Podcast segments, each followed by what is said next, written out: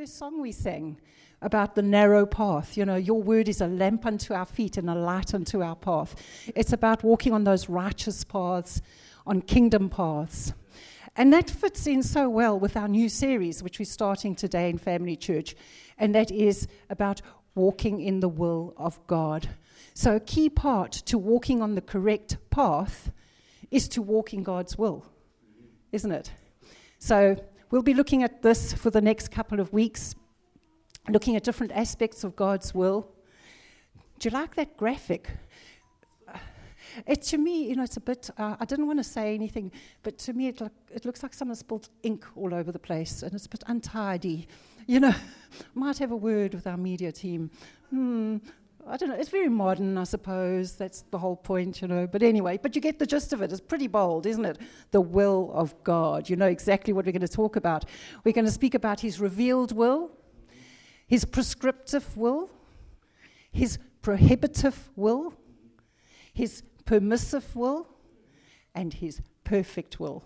His perfect will. And today we're going to start with the best one first, the perfect will. Okay. But last week I remember uh, Chris shared such a brilliant message on Easter Sunday about the death, the burial, and the resurrection of Jesus. And in the Garden of Gethsemane, we remember. Sorry, could you hold that for me? Thank you, Chris.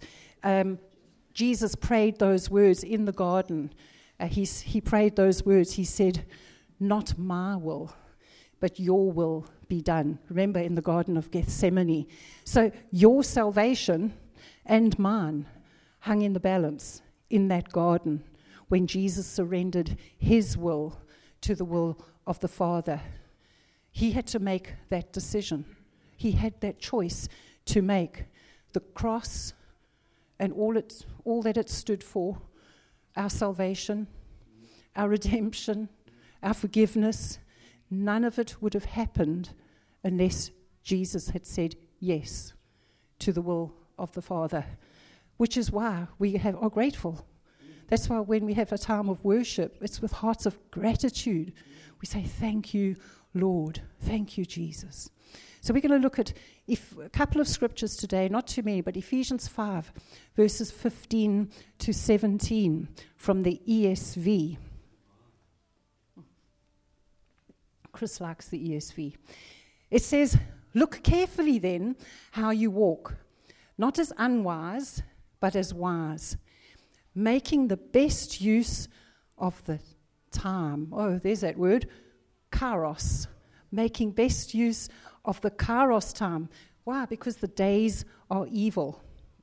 Verse 17 Therefore, do not be foolish, but understand what the will of the Lord is. You know, it's one thing to know the will of God, but it's another thing to understand the will what the will of the Lord is. And uh, the early hours this morning, uh, that word was just resonating through my head. It was like, Lord, I want to sleep. But eventually I got up and I looked it up. And that word to, to understand means to comprehend, to, to, to consider. In fact, the, the, the Greek word, I'm not even going to try and say it, but it sounds something like tsunami. It's not tsunami, but it sounds like tsunami. I think if I try to say it, that's how I would say it. But you know, when you have this image of a tsunami, it's just this, this, um, this wave that, that gains momentum. And that's what happens when we start understanding things. It's one thing to have knowledge of something, but it's, but it's something entirely different when we understand what it is that God is trying to say. So, if there ever was a time, though, that we need to know and to understand the will of the, God, the will of the Lord for our lives, it's now. In this time, we need to know that we are doing God's perfect will. So, um, Romans 12 is going to be our foundation scripture, I think, throughout the whole series. Romans 12 is probably one of my favorite scriptures, but I just want to actually stop right there.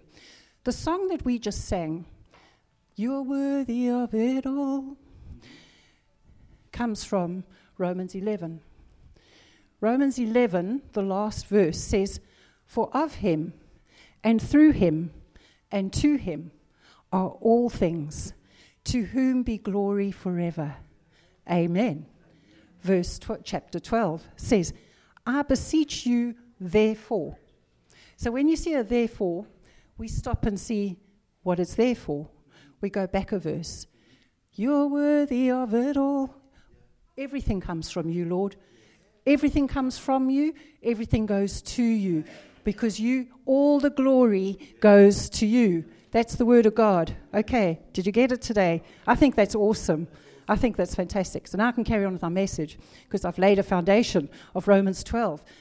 Because God is worthy of it all, by the mercies of God, present your bodies a living sacrifice. A living sacrifice. Holy, acceptable to God, which is your reasonable service. I just want to stop there. Just because we're holy doesn't mean, ladies, okay, for those that obviously need it, we're going to wear makeup. Okay, it doesn't mean we don't, we're not, we, we're, gonna, we're not going to wear makeup because I need makeup. So, wearing makeup, or, oh, okay, Sandy, stop it. But wearing makeup or not wearing makeup doesn't make you holy. Okay, but God has made us holy. He has made us holy. He's made us righteous. But he says, present your bodies a living sacrifice, holy, acceptable to God, which is your reasonable service. Some translations call that your spiritual worship.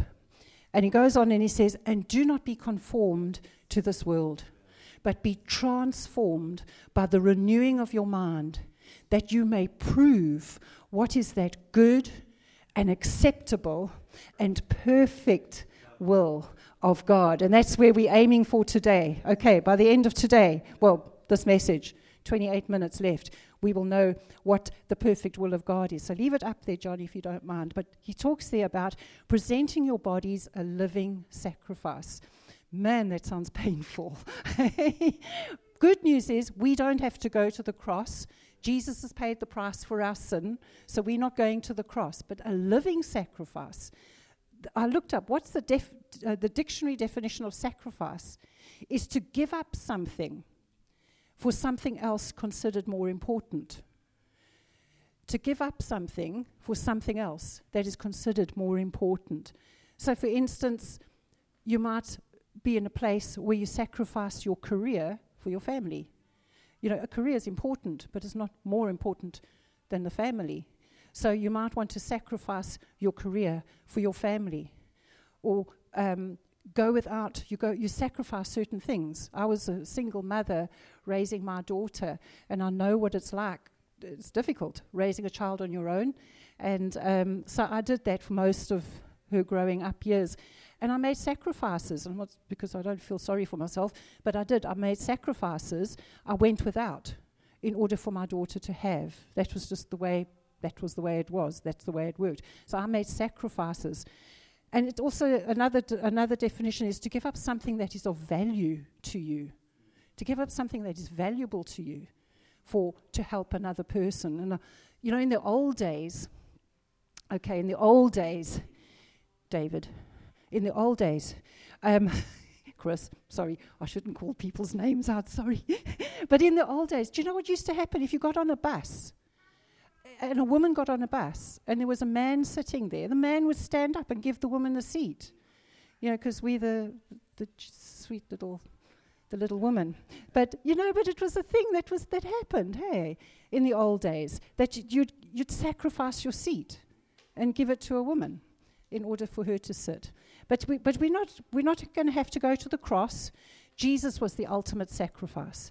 Jesus paid the price. Under the old covenant, it was the blood of bulls and goats that covered, that covered, that, that um, sort of covered, but that had to be done repeatedly for the sins to be covered. But under the new covenant, Jesus was the sacrificial lamb once and for all. Hebrews 10 verses 9. I love this. Jesus said these words in Hebrews 10 Behold, I have come to do your will, the Father's will of O God. He takes away the first that he may establish the second. In other words, he takes away the first covenant to establish the new covenant. By that will, God's will, We have been sanctified through the offering of the body of Jesus Christ once for all.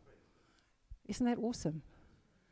That's, that's one of those Selah scriptures we need to just sort of meditate on that.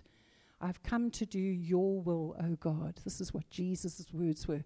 He takes away the first, He takes away that sacrificial, sacrificing the, the blood of bulls and goats in order to establish the second, the new covenant. Jesus' blood was shed once and for all. He laid your life, his life down completely for you and for me. And I, I, I loved what Chris was talking about last week about the cause of the cross.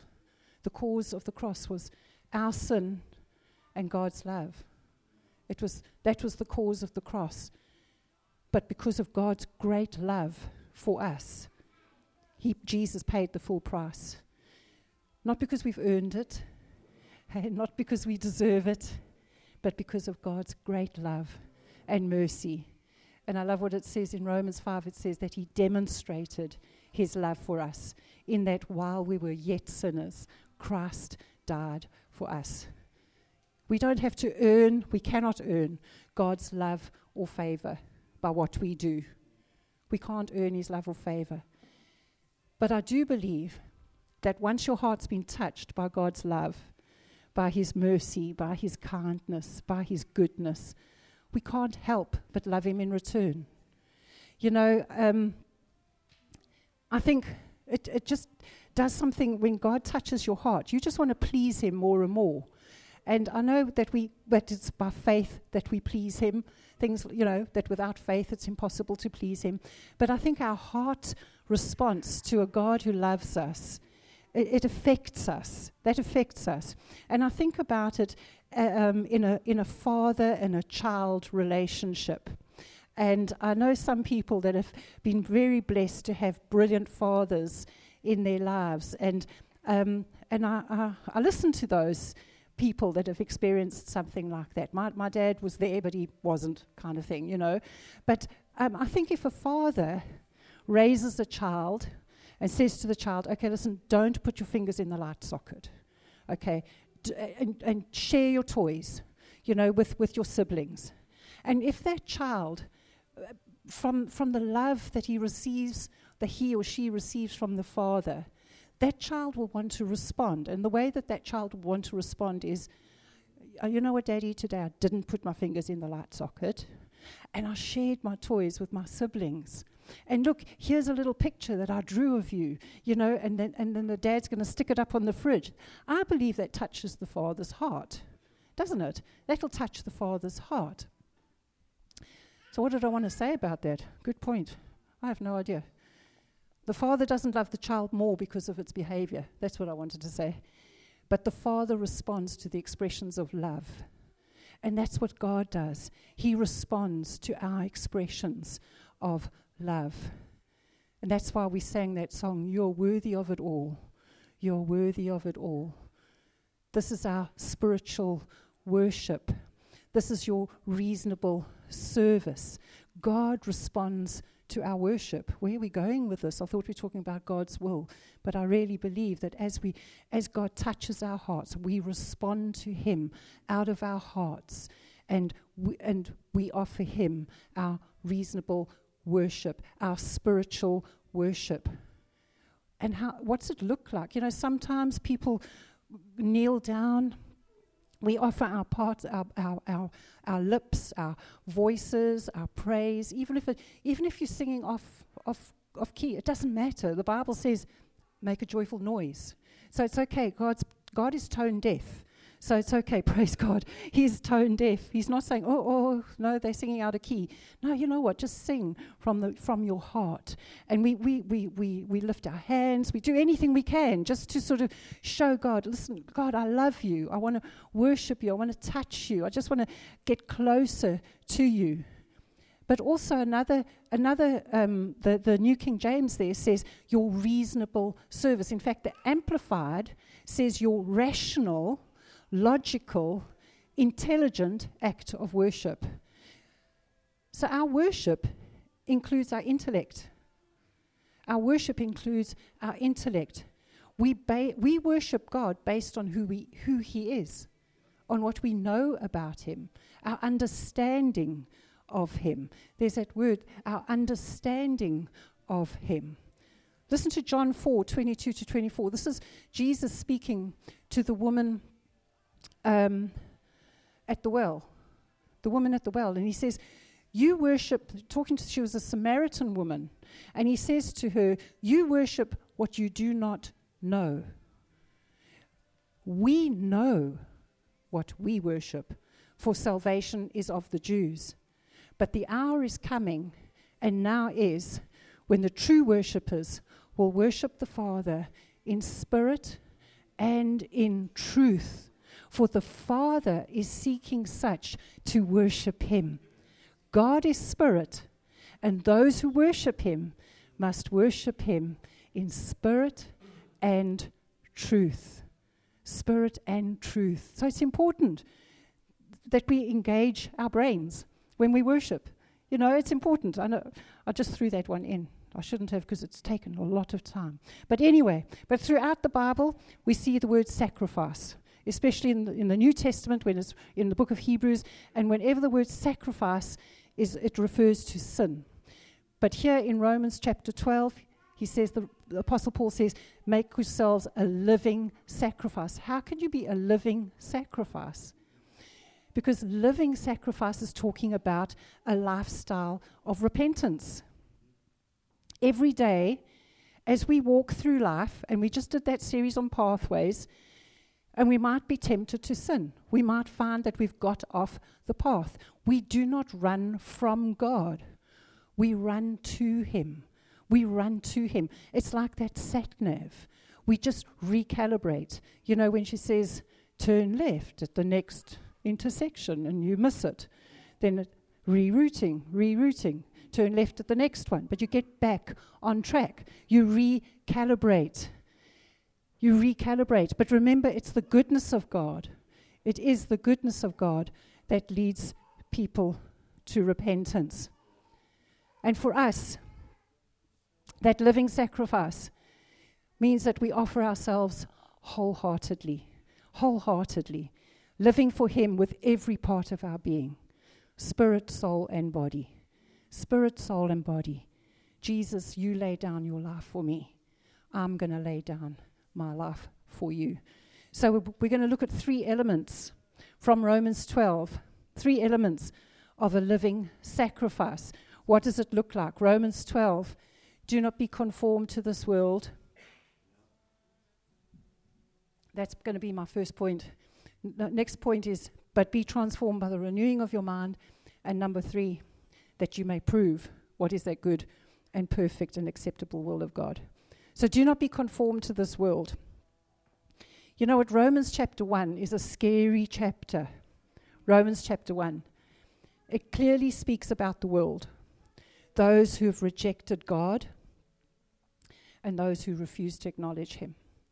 And it says repeatedly in Romans chapter 1 it says that God gave them over God gave them over to their passions, their foolish thinking, the lust of their hearts.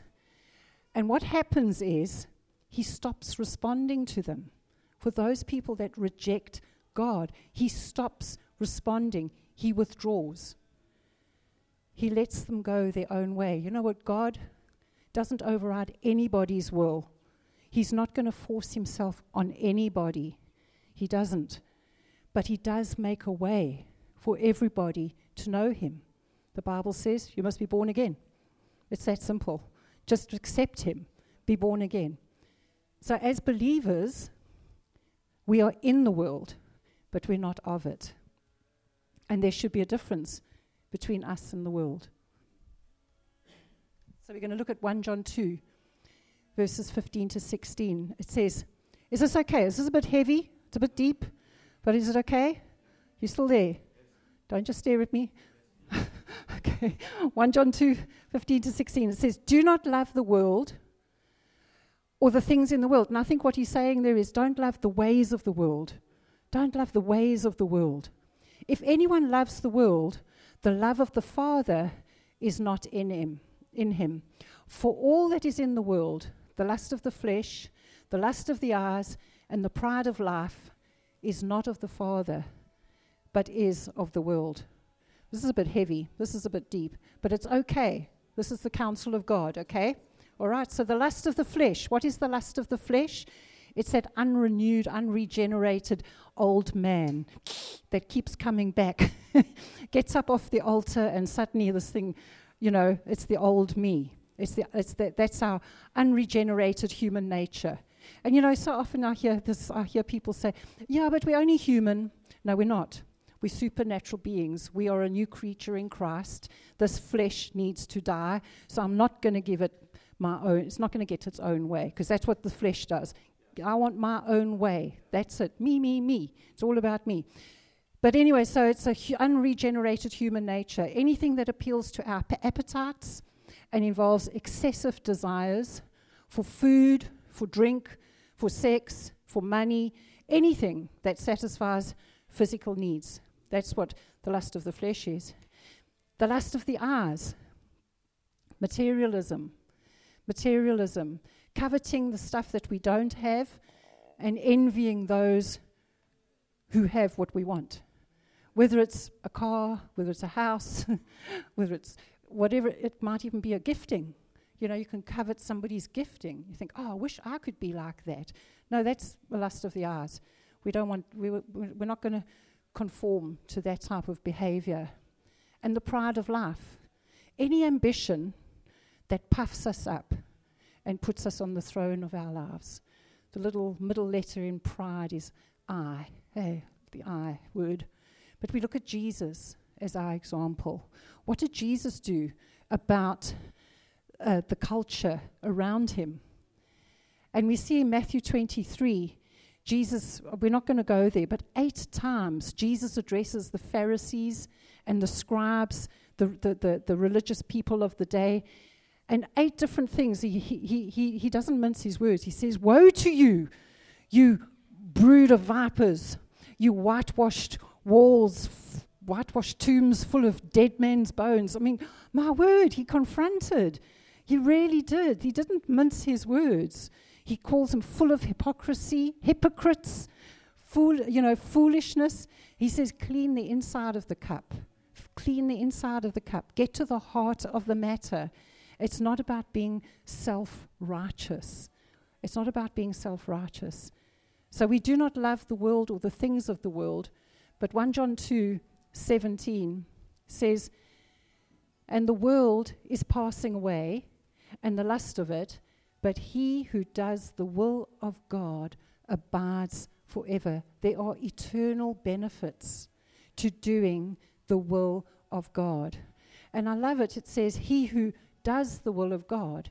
So, in other words, the will of God is available, and it's we, we, we, can, we can learn, we can know what the will of the Lord is. Otherwise, how could you do it? Right? So, we can know what the will of the Lord is. God isn't playing spiritual hide and seek. So, the kingdom of God is countercultural to the kingdoms of this world. And Jesus didn't conform. Jesus was a nonconformist. He didn't conform to the world. You know what? He, he didn't just only save our lives. He didn't just go to the cross to, buy, to get our eternal salvation, but he lived that spotless life. He didn't, he wasn't tempted. The, the tempter came along, but he resisted the enemy. He was God in the flesh. He humbled himself, became a man, and lived to serve others. That was Jesus. So, first point was do not be conformed to this world. The second point is be transformed by the renewing of your mind. You know what? Transformation is progressive. It's not instantaneous. I don't know. I've been saved 31 years, or I think this 30, 32 years this year. Praise God by the goodness and the grace of God. But I know that I'm still a work in progress. I know that I've still got quite a long way to go, but praise God, He doesn't give up on us. Eh? He's so merciful, He's so kind with us. So, salvation is not about cleaning up your act, getting it all together, dressing a certain way, behaving a certain way. It's not about behavior modification, it's about heart transformation. And the way that our heart is transformed is by renewing our minds to what the Word of God says. You know, I used to behave like in such and such a way, but God's Word says, no, be transformed, be changed by the renewing of your mind from the inside out, from the cleaning of the cup, from the inside. Don't just wash the outside of the cup, but the inside. You know what? We've got to change our thinking. We cannot think like the world and expect kingdom results. It doesn't happen. The Bible says, as a man thinks, so is he. As a man thinks in his heart, so is he. We've got to trans- be transformed by the renewing of our minds. And the way that we do it, it's the Word. It's through the Word of God. It's so important. It's so important. You know, we sang it earlier. I'm, I'm desperate for you. This is, the, this is my daily bread. This Bible, this is my daily bread. I've been saved for 32 years. This is my daily bread. I need the Word of God in my life. I've had a bit of an upside down week myself, but, and I've had moments of low. But do you know what? God has been faithful. I've gone to the Word, and every time He's spoken life into me. He's spoken life into me. He's the lifter of our heads. That's what the word does. John 1 1, Jesus, the, talking about Jesus, it says, Jesus in the beginning was the Word, and the Word was God, and the Word was with God. That's Jesus. Jesus was in the beginning with God, and he was the Word of God. And in verse 14 it says, And the Word became flesh and dwelt among us.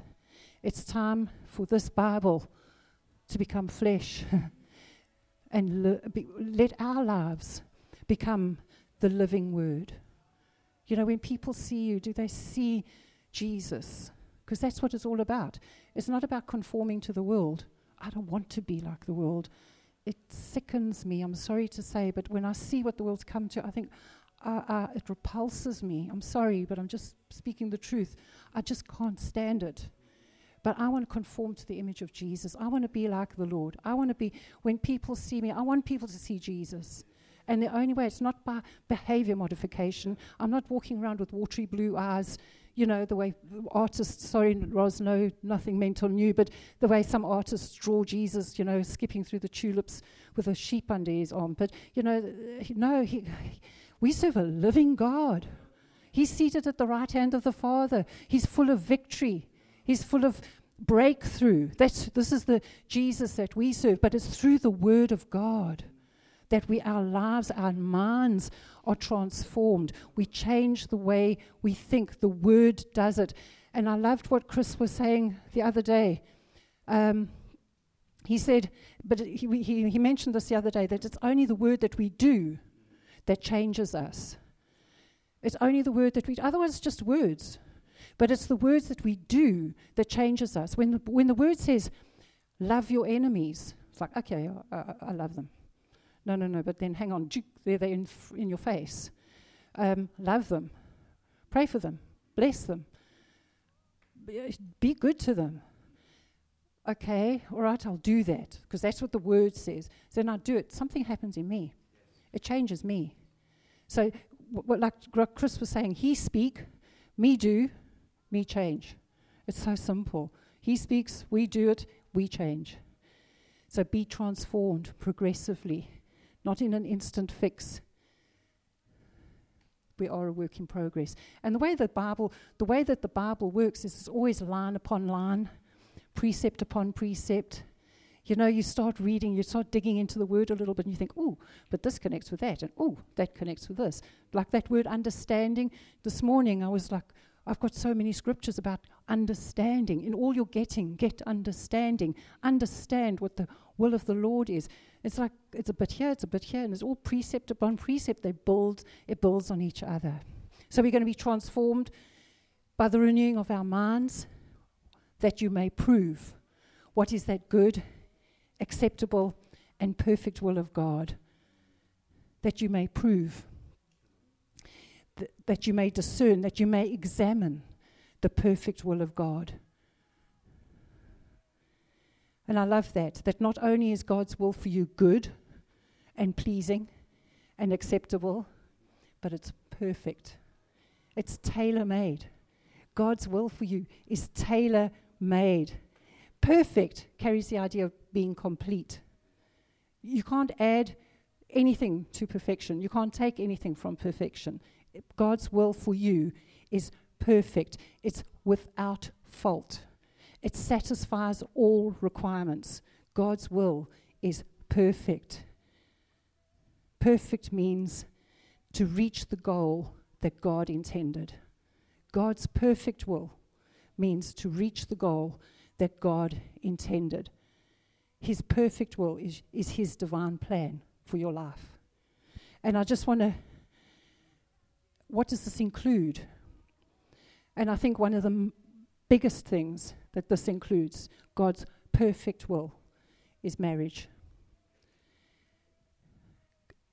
God will tell you in His Word the kind of spouse to marry. He won't tell you who to marry. If God told you who to marry, it would be up to Him to make that marriage work. But it's not up to Him, it's up to us. So, but He gives you a choice. We always have a choice in the matter. He doesn't choose our spouse for us, but he, he does set quite clear word don't marry an unbeliever.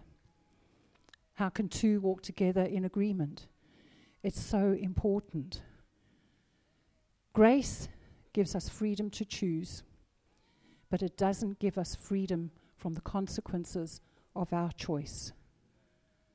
Grace gives us freedom to, cho- to choose, but it doesn't give us freedom from the consequences of our choice.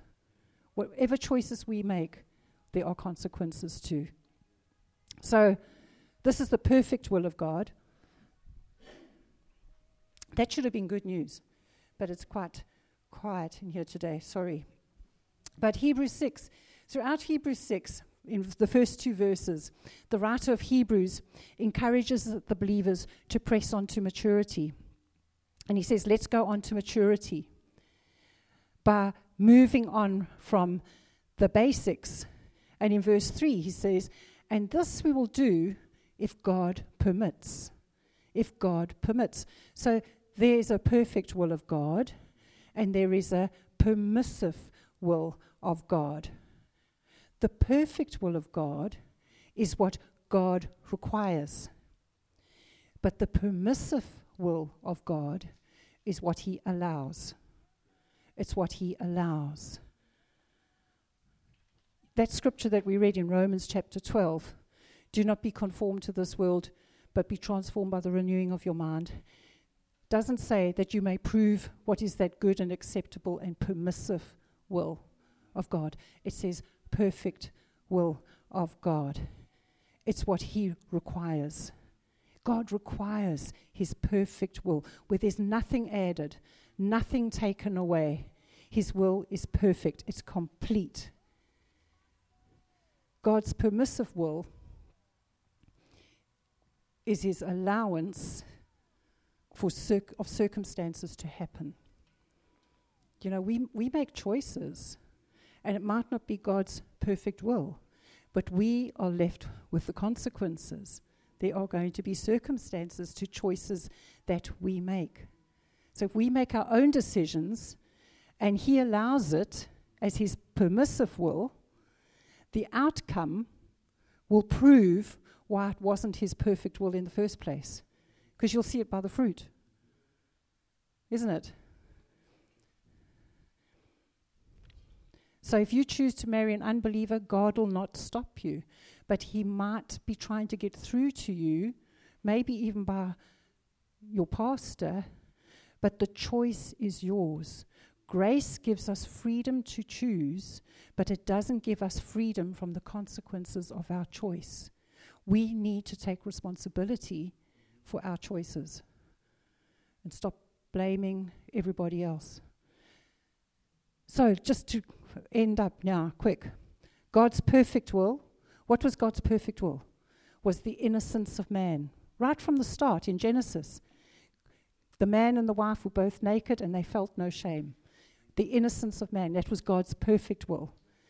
His permissive will was the fall of man. God allowed it. He, they said, don't, he said, don't eat of the tree of evil, knowledge of good and evil. But it, his, it was his permissive will. He allowed them. God's permissive will is the condemnation of man. Yo, that's harsh.